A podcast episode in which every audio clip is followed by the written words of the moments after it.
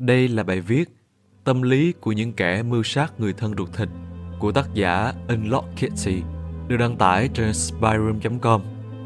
Còn mình là Nam, mời các bạn cùng lắng nghe bài viết này.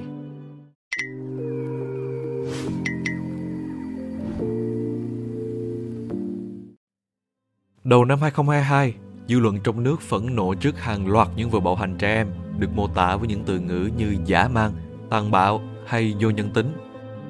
Nhưng để dùng từ rùng rợn thì có một vụ án khác khiến tất cả phải ngỡ ngàng vì sự đặc biệt và giả mang của nó. Sự kiện rúng động gần đây xảy ra tại thành phố Bà Rịa khi người con gái đầu độc cha ruột bằng chất độc cyanua, một loại kịch độc mà chúng ta thường nghe trong các cuốn truyện trinh thám như Conan. Sau đó, cô đem thi thể cha mình ra ngoài vườn lấp lại bằng xi măng, đốt nhà rồi chạy qua nhà ông nội, kể rằng vụ việc có một người lạ đột nhập vào nhà mình. Sự lạnh lùng của cô gái khiến người ông nội phải than trong nước mắt rằng ông sốc lắm. Hôm qua nó đóng kịch giống như thật, ai ngờ chính nó lại là thủ phạm. Thế mới khổ lắm chứ, nó thiêu cha nó chứ người ta nào có thiêu. Mẹ nó lên thành phố để chăm chị gái nó mới sinh con, có ngờ đâu lại xảy ra chuyện như thế này. Người ta cho rằng có lẽ cô này bị bạo hành trong một thời gian dài nên đã nảy sinh ý định giết người. Và ngay tại cơ quan công an, cô gái này cũng trả lời rằng động cơ để cô thực hiện hành vi giết cha là vì người cha liên tục la mắng cô cũng như bạo hành mẹ trong thời gian dài. Tuy nhiên, hàng xóm xung quanh đều cho rằng người cha có tính cách khá ổn, không phải là người hay đánh đập con cái. Ngạc nhiên hơn, người mẹ trả lời báo chí rằng người cha chỉ nghiêm khắc, thường hay la mắng chứ không hề là một kẻ bạo hành.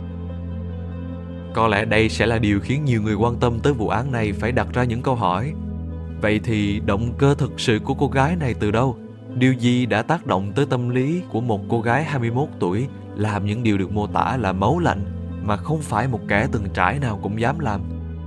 Diễn biến tâm lý của cô gái này hay những đối tượng tương tự khi gây án như thế nào?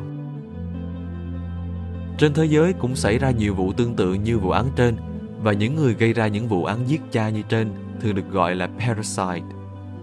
Parasite được định nghĩa là giết người sinh thành ra mình hay những người họ gần gũi khác như anh, chị, cô dì, chú bác hoặc anh chị em rể dâu.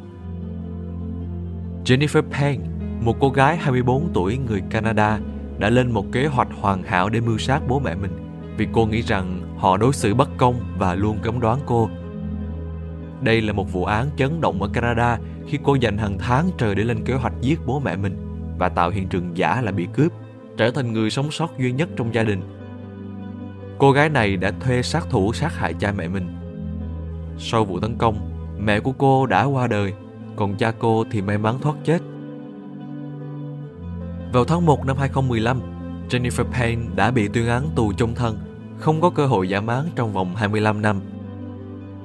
Jennifer bị phát hiện nói dối sau khi cảnh sát liên tục lấy lời khai của cô sau một khoảng thời gian nhất định.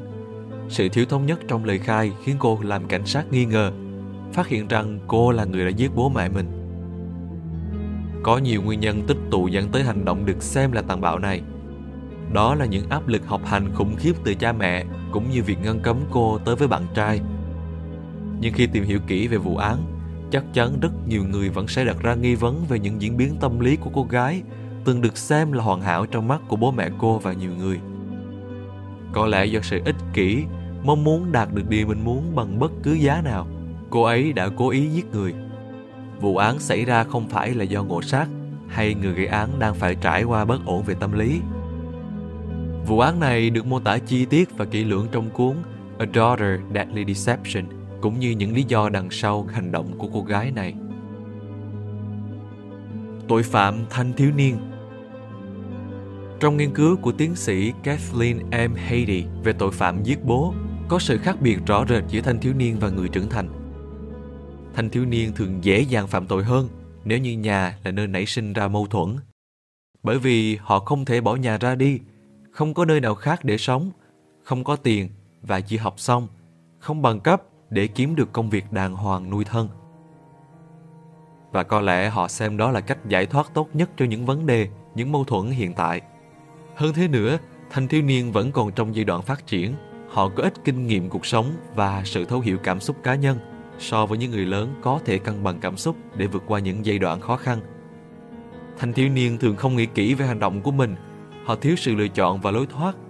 Khác với người trưởng thành là họ có thể dễ dàng đưa ra giải pháp cho những tình huống khó khăn và đơn giản là họ có nhiều sự lựa chọn hơn. Đây có lẽ là mấu chốt của vấn đề.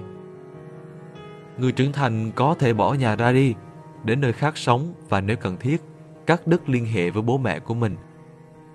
Tội phạm trưởng thành gây án thường vì sự ích kỷ như muốn chiếm đoạt tài sản hoặc do bệnh thần kinh. Thêm vào đó, người trẻ thường thiếu những trải nghiệm cần thiết để đưa ra được những lựa chọn đúng đắn nhất.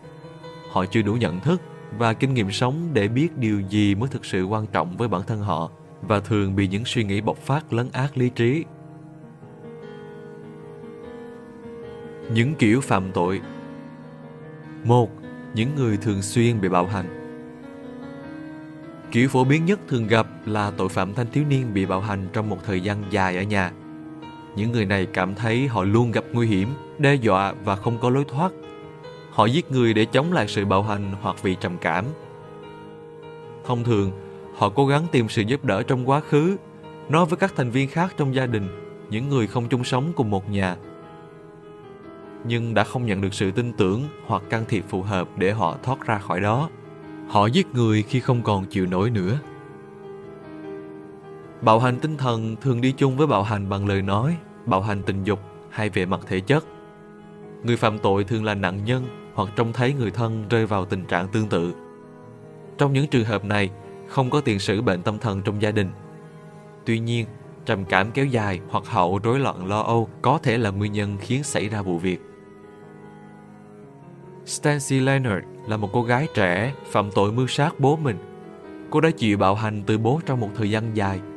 Quyết định hành động khi thấy bố mình bắt đầu chuyển sự bạo hành đó lên em gái mình.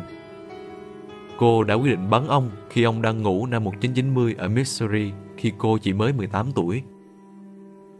Trong phiên tòa năm 1992, cô bị buộc tội giết người cấp độ 1 với bản án chung thân.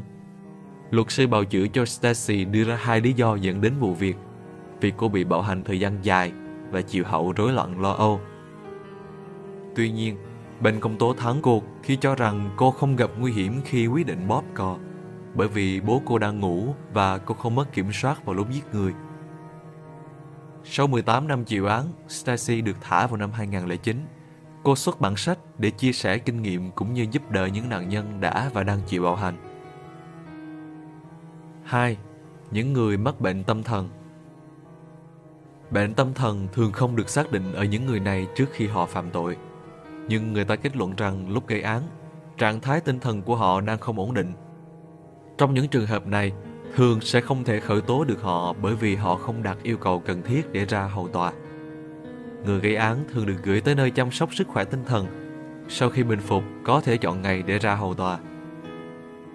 Trong một vài trường hợp, dù không có bệnh tâm thần, nhưng người gây án hoàn toàn mất kiểm soát lúc xảy ra sự việc.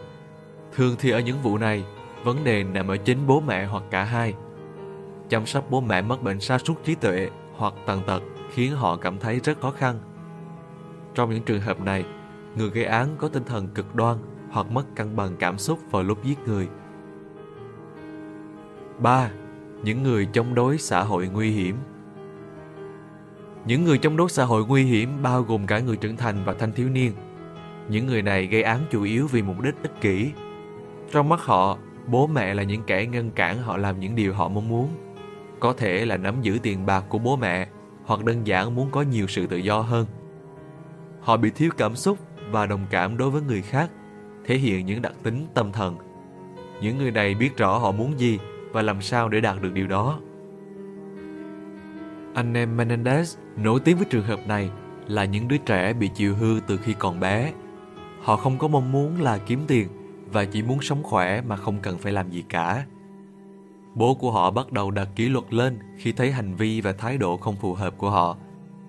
Nhiều tháng trước vụ án, Lil và Eric Menendez đột kích và lấy cắp tài sản từ nhà bạn bè của bố mẹ, sau đó đem bán để kiếm tiền.